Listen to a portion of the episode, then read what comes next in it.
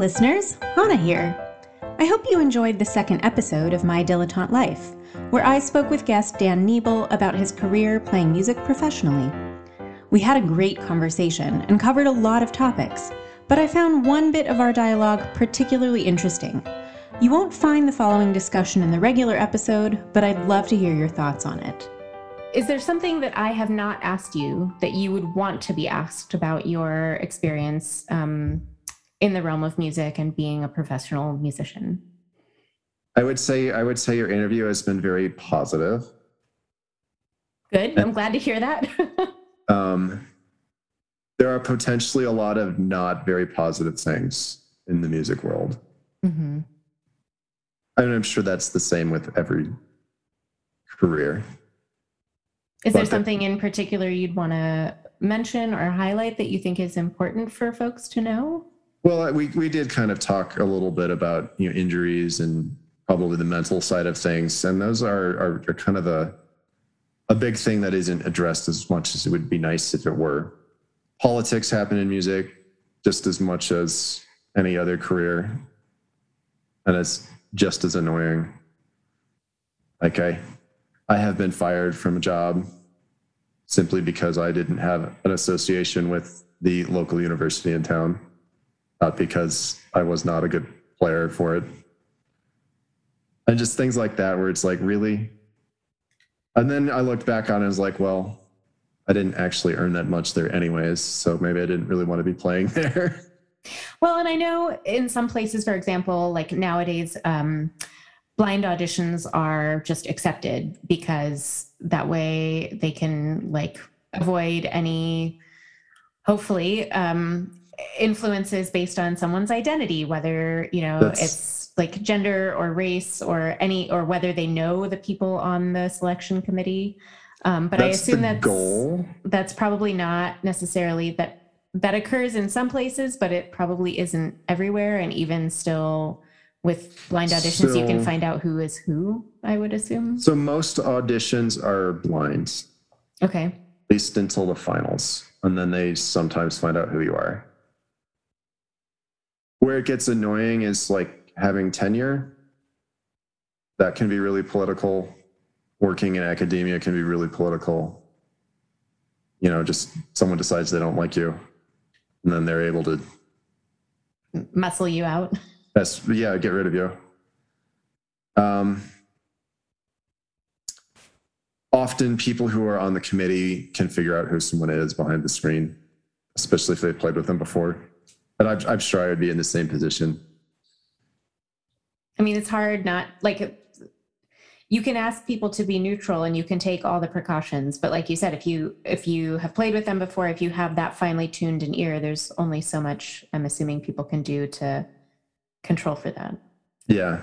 I mean one thing that has happened um I've, so it used to be very difficult for women to get jobs in professional orchestras and uh, when they started the blind audition process, you know, it became much more equitable. But they even had to do things like have carpets going out to the out to the chair so you couldn't tell someone's in high heels. Yeah. Things like that would even bias people. Um, thankfully, I think for the most part that has improved a lot. Although, you know, sexism no. certainly hasn't gone away in music. would you say being yourself a like tall white guy, like do you find that that um, affects how you're perceived in when you go into an audition? Not necessarily an audition for performance. Um, I do feel like it actually reduces my chances of getting a teaching degree, teaching job. I think, you know, if they find two people who are equally qualified and one of them is a white male and the other one is not, they'll probably go the other way. And, you know, on some level, I kind of don't blame them for that, but it is a little bit. It's something you have to take into consideration. yeah. Okay. You know, because of course, I also feel like I'm very qualified for the jobs that I'm applying for.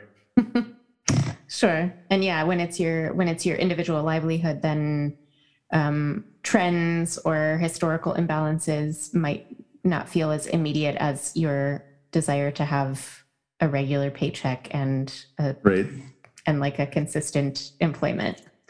Yes. Sure. And uh, I mean, in, in general, like music is still pretty imbalanced towards white people and Asian people. And I, I don't know how to fix that, you know, because if, if, if you want to really be competitive, it really helps having, you know, lessons from when you're seven and the money to pay for them and the, the money parental to pay support. For that and, yeah. yeah. And also, you know, a school that does things that supports that. And I think it's getting better, but it's probably going to take generations before it ever really is truly representative of everyone.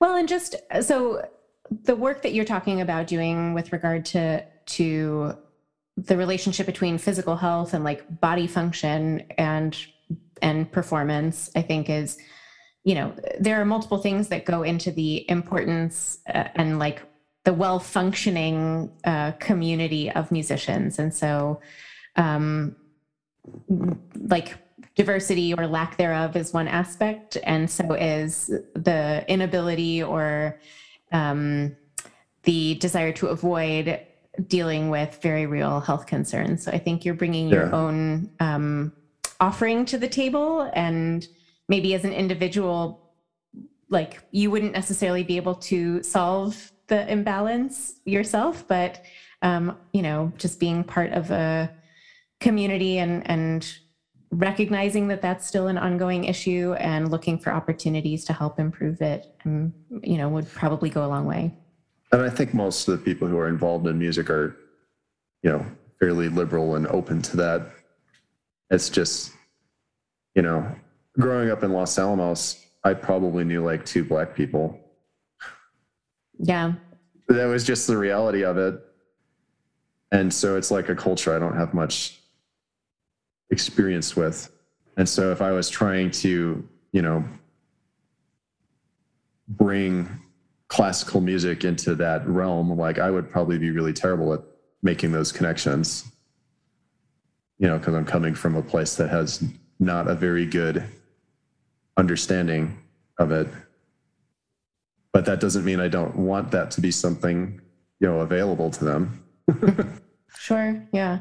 Well, and um, yeah, I mean, just like recognizing to like you were talking earlier about how nowadays people the people who are donating money to classical music organizations tend to look for and expect a certain type of like cultural trappings around it. You get dressed up, you behave mm-hmm. in a particular way. Um, you probably, in their minds, look a certain way and um, and like have a certain background. Um, and then the rest of us sort of think, okay, well, if that's the way it's been, then that's the way I guess it should be. So I need to like fit myself into also behaving in a certain way and dressing a certain way and having certain expectations when, you know, in the composer's time, that might not have been the way that it was meant to be heard or performed at all. And so, how do we kind of open it up so it doesn't fit within such a narrow box of expectation of how the performers behave, how the audience behaves, you know, like where everyone comes from, all of that. Right. Well, and you know, I think actually that's the thing that uh, the pandemic has helped with. You know, everyone was forced to kind of change up what they do and reevaluate themselves as artists and dive into a digital world where that I think it is a little more equitable in general. And you know, hopefully there are some deep-pocketed donors who realize that like Saint-Saëns Carnival of the Animals sounds just as beautiful if it's being played by a person dressed in like yoga pants as it does by a person dressed in a tuxedo. That'd be nice. Wouldn't it though? That's the, that's all of our ultimate goals. Well, thank you so much, Dan. I really appreciate your time, your willingness to talk with me, um, and you know your openness. Um, I know that not all of this is like necessarily super fun and shiny and simple to think about, but I think it's really um, interesting and helpful for for me, and I hope for my audience to um, you know, hear from someone who's experienced this stuff firsthand and knows maybe the nuances, the advantages, disadvantages, challenges, all of that more deeply than than the rest of us from our impressions like seeing, you know, professional musicians portrayed in TV shows or whatever it might be. um, so yeah, again, really appreciate your time. Thank you so much for for talking with me. Yeah, thanks for setting this up. Enjoyed listening to this episode of My Dilettante Life. I'm your host, Hana Binder. The podcast theme music was composed by Anna Bradley, with sound editing assistance from Yuli Einarsson. The podcast logo was designed by Ashley Burke, with help from model Ivy Bean. Thanks to our guests, and to all our listeners for tuning in. If you have follow up questions for a guest, send them in for a chance to be featured on an upcoming Audience Asks segment. My Dilettante Life is available wherever you get your podcasts, as well as directly at hanabinder.com slash my dilettante life. That's H-A-N-A-B-I-N-D-E-R